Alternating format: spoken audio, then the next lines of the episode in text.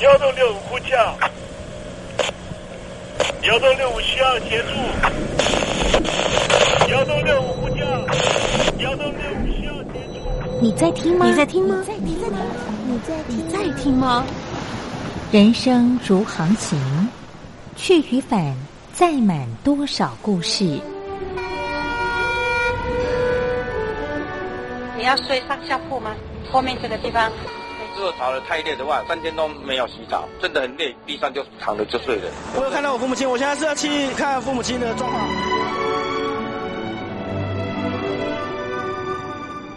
聆听故事湾，让每个故事找到属于自己的码头。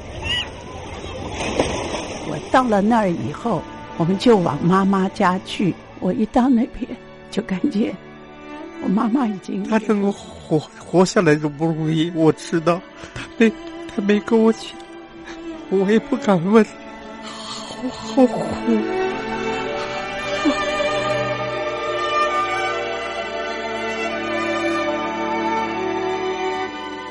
聆听故事湾，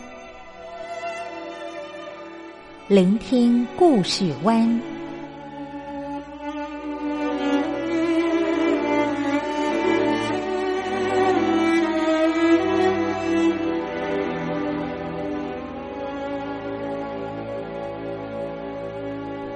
故事总有一个停泊的港湾。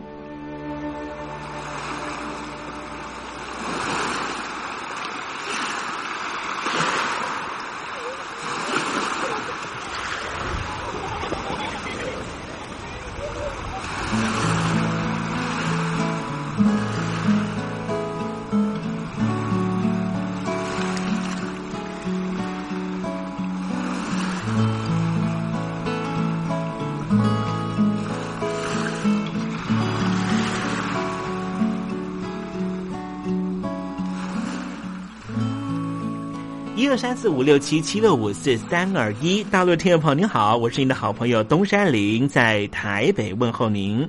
正在为您进行的栏目就是聆听故事湾，一二三四五六七七六五四三二一，全年无休，每天在空中为您服务。您在每天的凌晨三点十分，或是傍晚的六点十分，都可以在光华之声频道收听到这个栏目。聆听寰宇趋势，不用太多解释，因为聪明的你心中自有诠释。亲爱的听众朋友，我们的节目早晚各一次，听众朋友你可以选择最适宜的时间，和东山林共度这短暂的五十分钟的时光，就在光华之声的频道空中相见。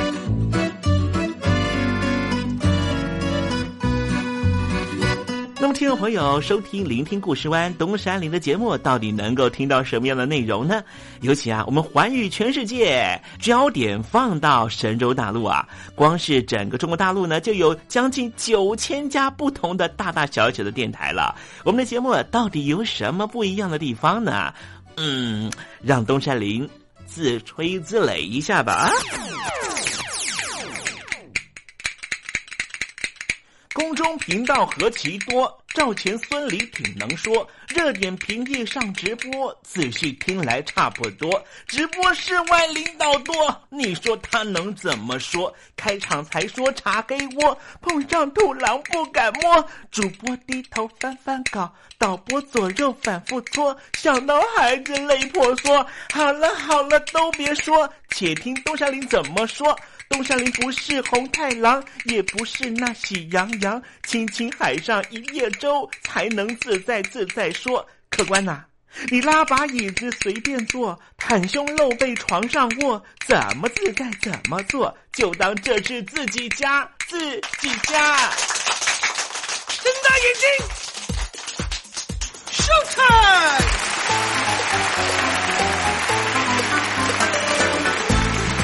听众朋友，你好，我是你的好朋友东山林，在台北问候您。正在为您进行的栏目就是《聆听故事湾》啦。为什么节目的开场要这样的隆重呢？因为在凌晨三点钟的时候才进行我们的节目啊。听众朋友可能正在打瞌睡之中，或是呢在睡梦之中，所以呢要赶快把听众朋友呢让那瞌睡虫踢到九霄云外啦。听众朋友，今天的节目非常的精彩，千万不要错过喽。那么精彩的内容到底包含了什么呢？赶快让东山林为您报告。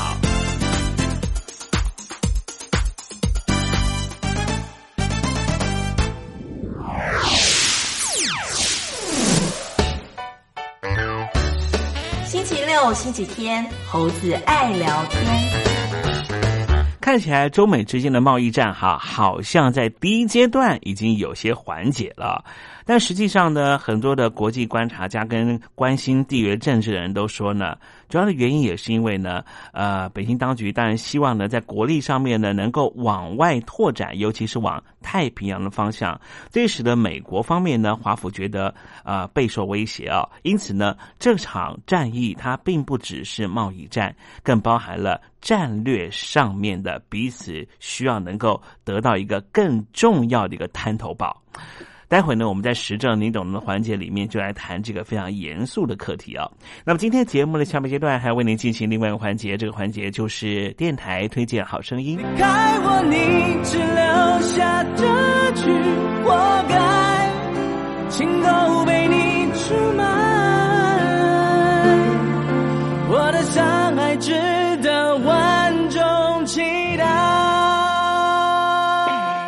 海峡两岸的朋友，您好，我是刘允乐。不论你在哪里，不论你正在做什么，都要允许自己快乐哦。我的伤害值得万众期待。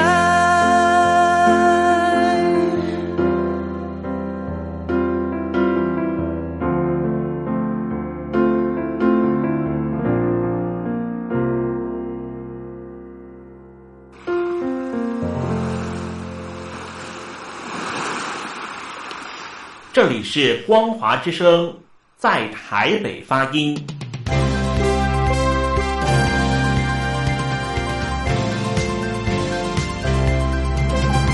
现在，请习近平同志讲话。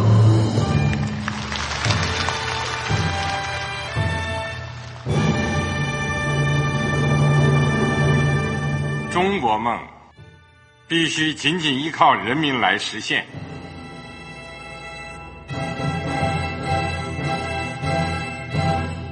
好国民得关心家事、国事、天下事。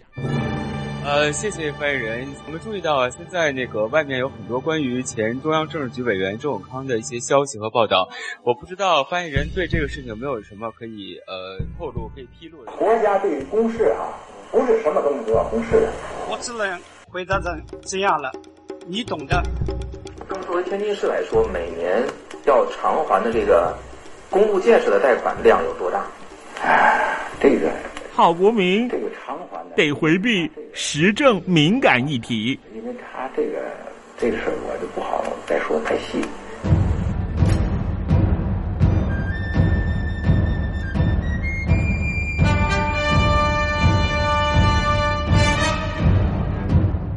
们要坚持人民当家作主，坚持人民主体地位。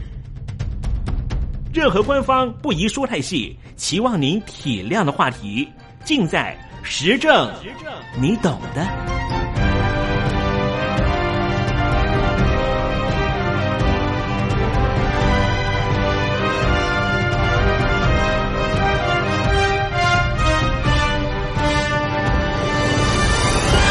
我只能回答这样了，你懂的。那些官方无法为您说太细的事情，就让东山林为您详细的说明白。天婆早上好，晚上好，正在为您进行的栏目就是聆听故事湾。此刻为您进行的环节就是时政，你懂的，一同关心焦点话题。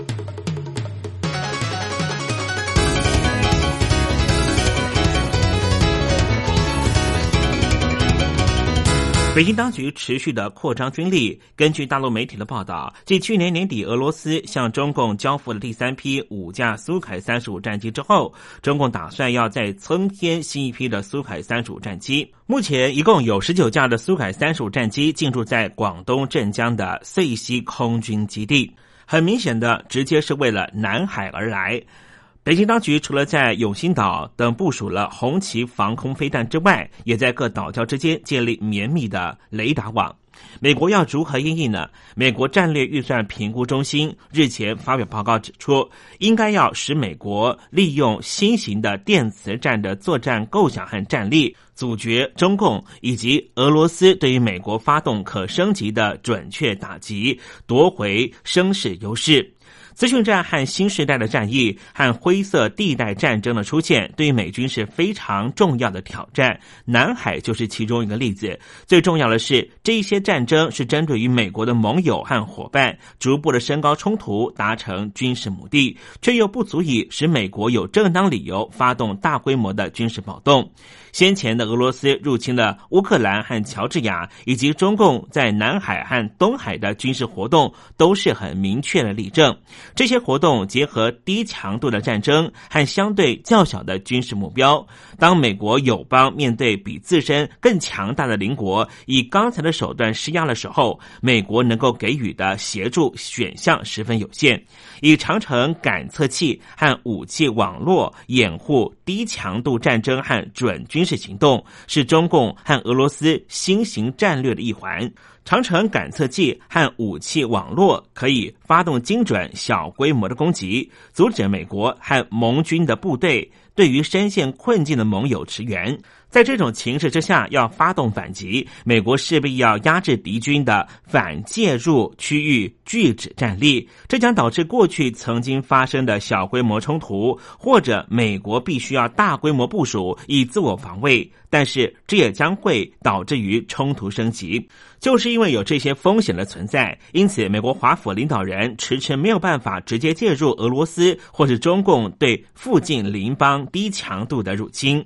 如果想要夺回升级的优势，美国政府领导人应该要能够以小规模就不会引起冲突升级的打击方式，破坏中共或是俄罗斯的长城感测器和武器网络。并且阻绝俄罗斯或中共对于美国发动可升级的精准打击。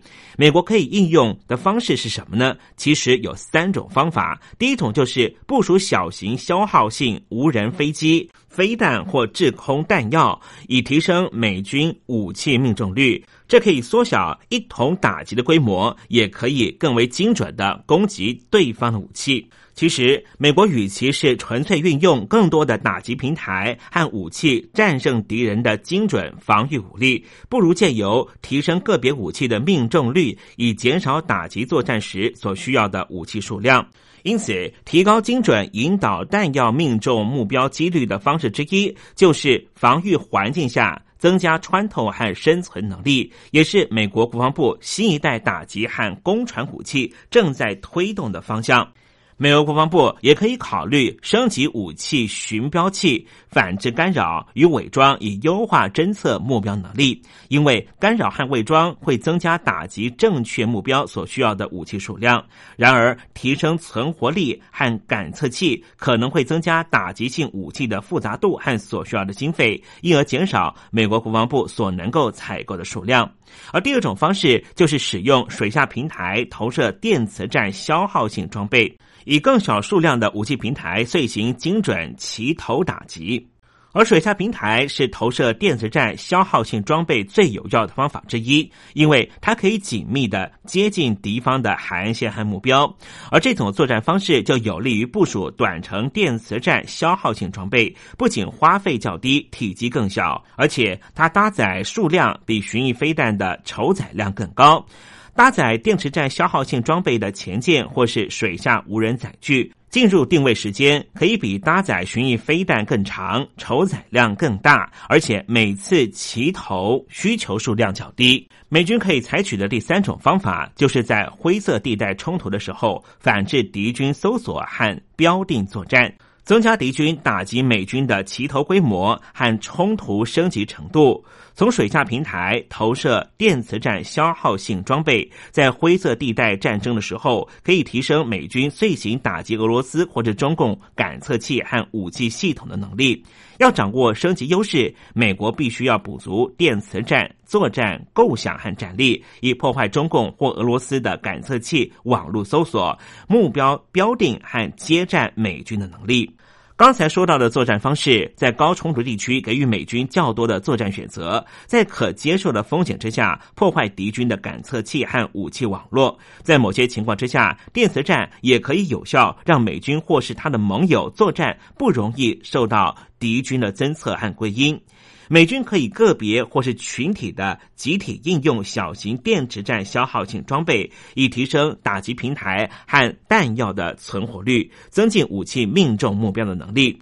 相对于对敌军系统发动齐头防空。质压或是反击，这种电磁作战方式对俄罗斯或中共的感测器、武器网络的打击可能更小，也不会引起区域上的冲突升级。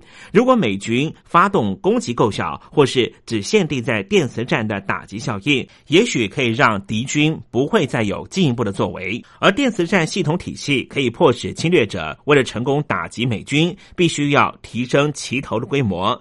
在美军介入灰色地带遭到入侵事件的时候，刚才说到系统就可以让中共或俄罗斯没办法遂行它的威胁或是较小规模的精准打击。另外，减少美军在空中、海上、地面部队的信息，并且可以创造可信的假目标，会迫使敌军需要接战的目标增加。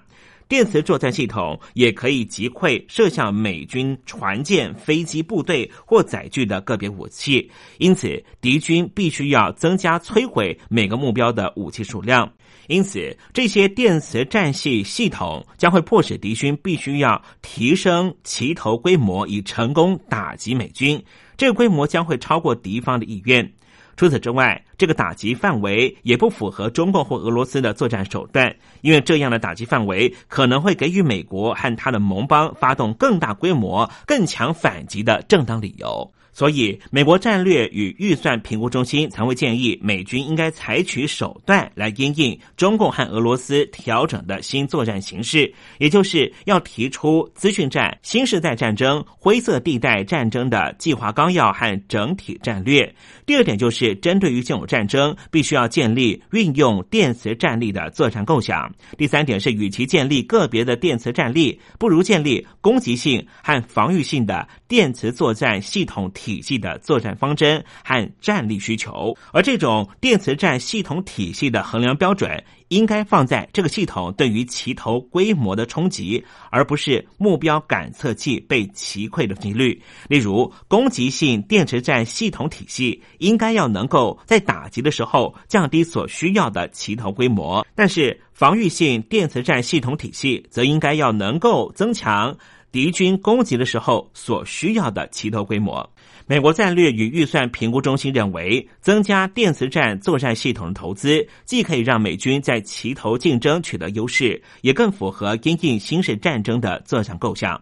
同时，这份报告也认为应该改变美国国防部的治理方式，例如设立电子作战执行委员会和首席资讯战作战官，以加速发展新的作战构想和需求，并且可以优先投入正确的电磁战力。要维持区域和平，不光只是靠外交手腕，更应该是军事方面作为后盾。因此，美军应该要为多元的潜在未来作战和应变作战做出准备。因为新型低强度侵略的出现，并不代表俄罗斯或中共不会采取高端战争的作为。以目前强权竞争的趋势，除非美军发展出更有效的反击方式。否则，敌方会继续使用这种伎俩干扰区域和平。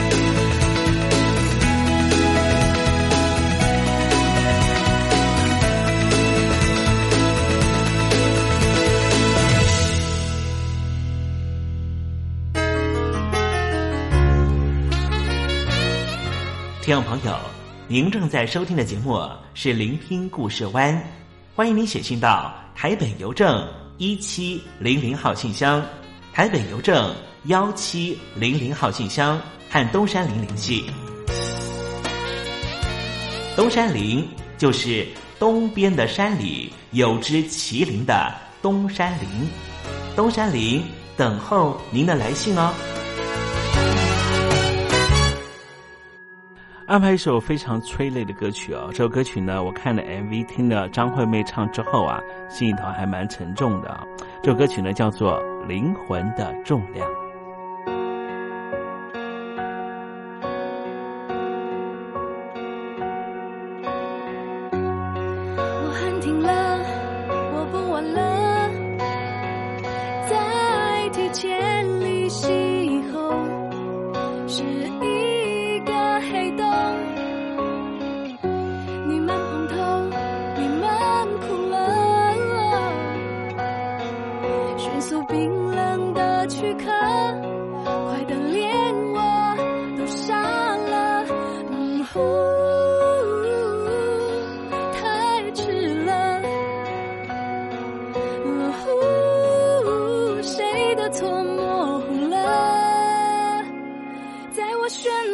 Yeah.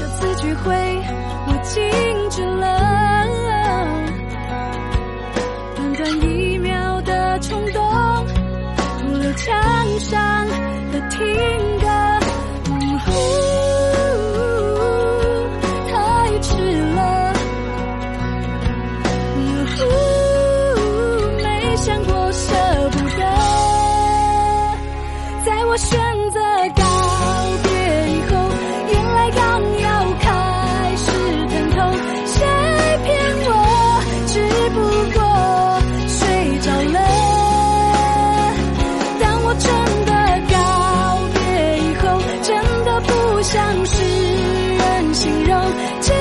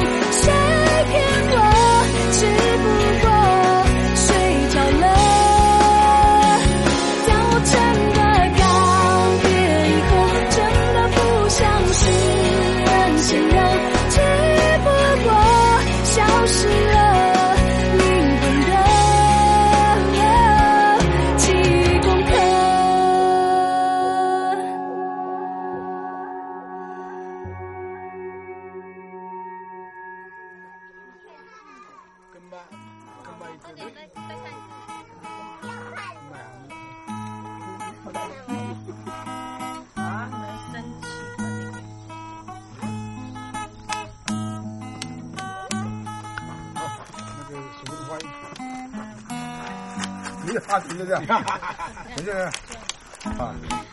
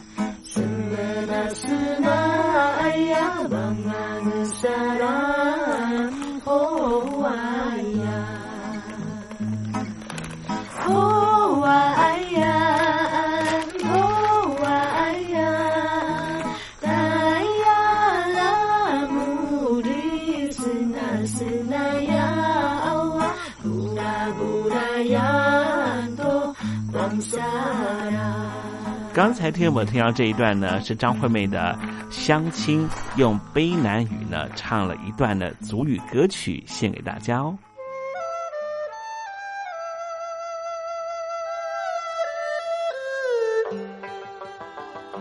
这是两岸中国人都喜欢的一首歌。小城故事多，充满喜如果主持人播错了速度，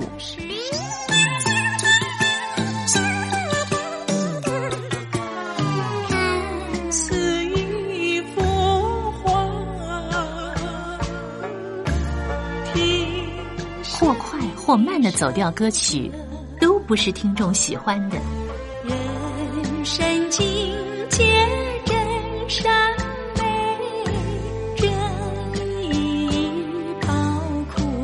两岸和谐关系也得循序渐进，快慢相宜。小城故事真不错，情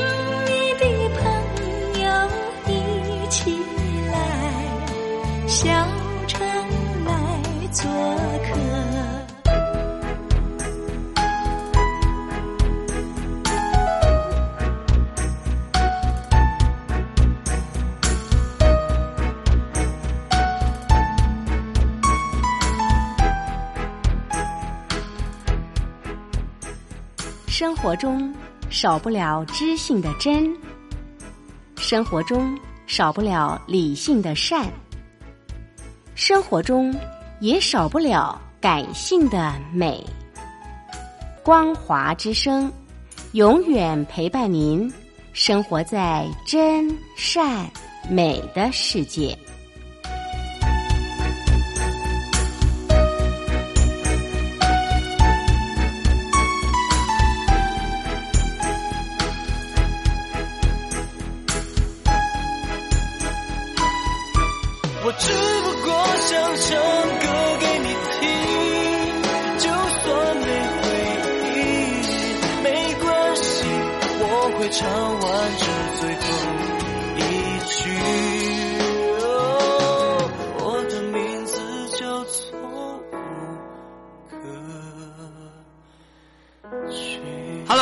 的听众朋友，你好，没错，我就是吴克群。不管你现在在做什么，不管你现在在哪里，吴克群和光华之声在台北问候你。我只不过想唱歌给你听，用尽我全力，一首歌。这里是光华之声。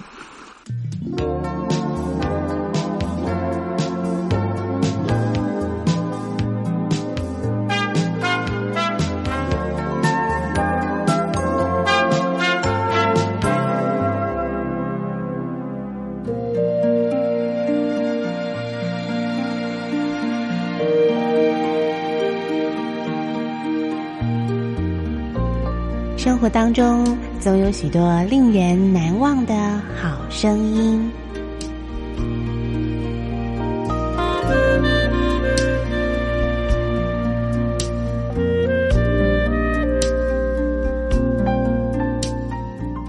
电台真心推荐，只想给你最好听的好声音。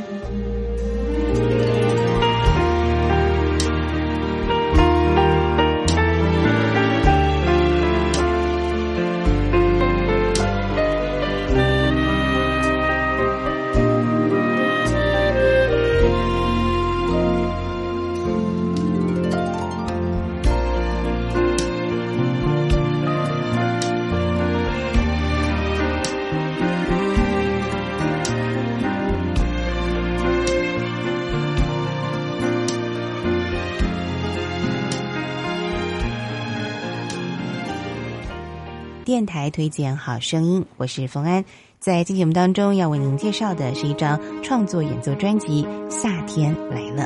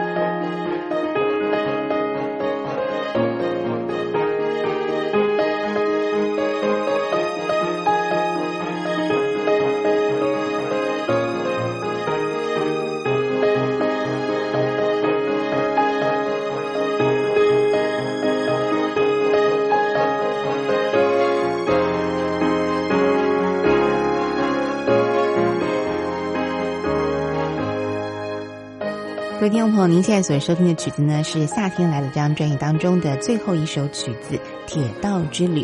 这整张创作的音乐概念呢，就是啊，完全啊绕着夏天、旅行，还有就是自然这几个重要的因素呢来做它创作的主要的这个主题哦。那么，所以呢，可以听到呢，在很多的曲子当中有加入了属于夏天才有的声音哦，包括像是蝉叫的声音啦，那么还有就是虫鸣鸟叫的一些自然音效在里头。那么接下来呢，我们就来欣赏这张专辑当中的这个主题音乐《夏天来了》。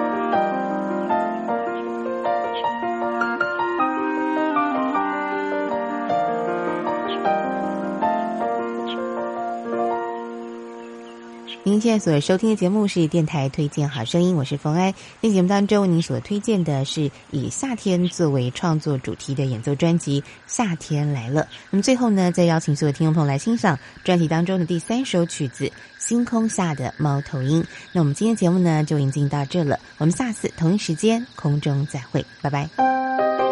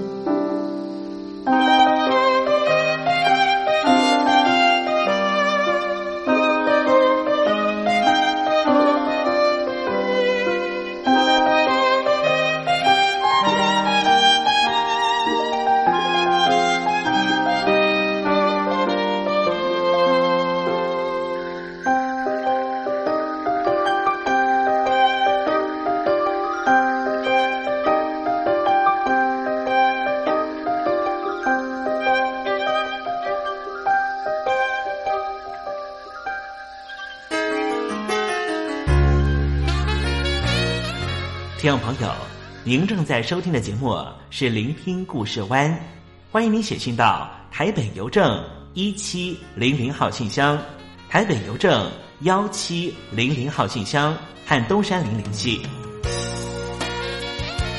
东山林就是东边的山里有只麒麟的东山林，东山林等候您的来信哦。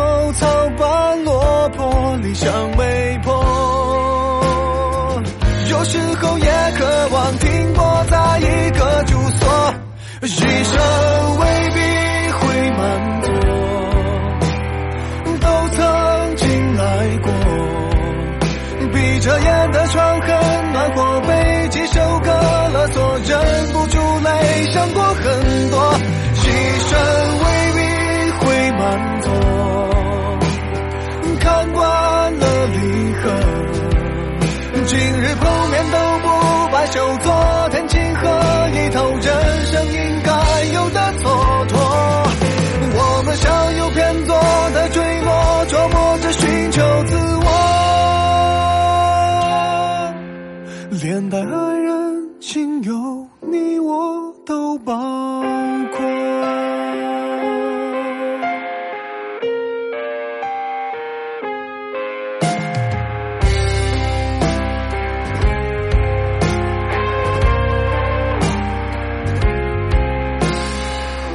年轻再疯狂都不为过。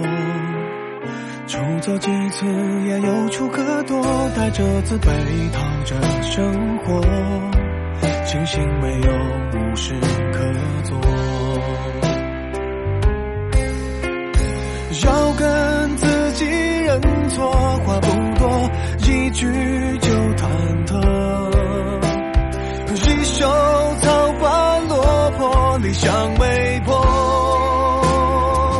有时候也渴望停泊在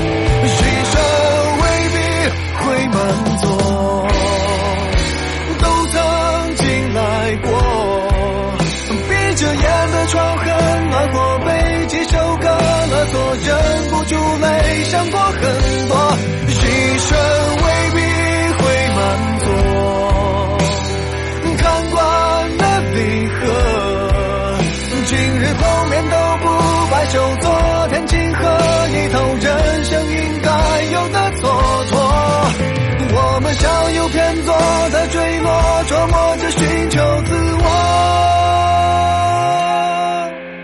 连带爱人亲友，你我都包括。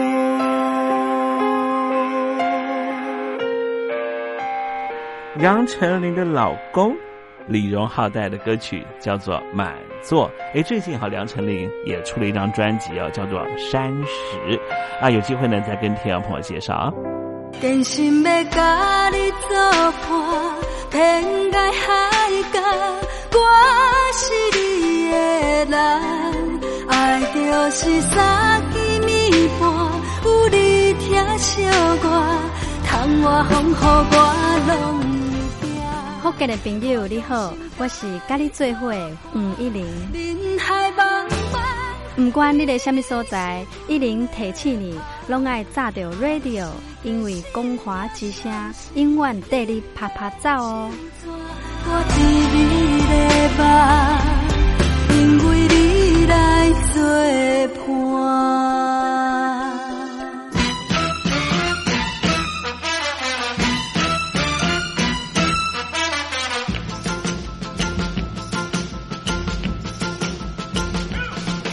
觉得生活无聊吗？觉得日子无趣吗？给您专业的两岸政治国际新闻，给您精彩的生活娱乐医疗休闲，您要的生活即时信息都在光华之声，贴近光华之声，丰富您美丽幸福的人生。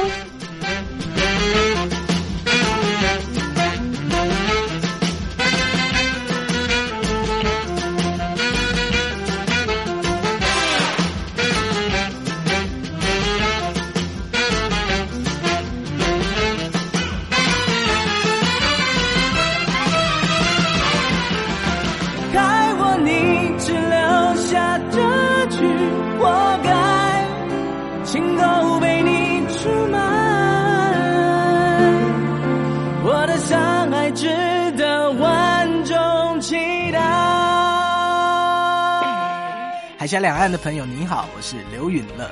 不论你在哪里，不论你正在做什么，都要允许自己快乐哦。我的山爱值得万众期待。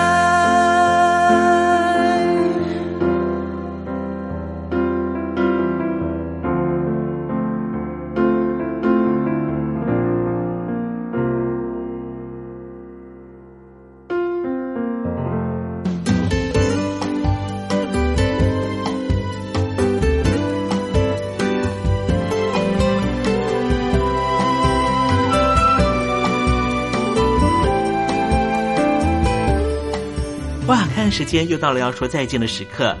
无论今天东山林给了你什么样的情绪延伸，再见总是要说出口的。但是，我最亲爱的小伙伴，你知道吗？比起再见，其实我们更擅长想念。每一次的再见，都是为了下一个再相聚，不是吗？我没办法确知明天还会不会在这里见到你。都说了，人世间的所有相遇都是久别重逢。不管说再见之后，你会遭遇什么人，会见到什么样的风景。如果你愿意的话，东山林每天都在这里等你。再请您和我分享你的一路精彩，好吗？再见了，我最亲爱的你，我们不见不散，拜拜。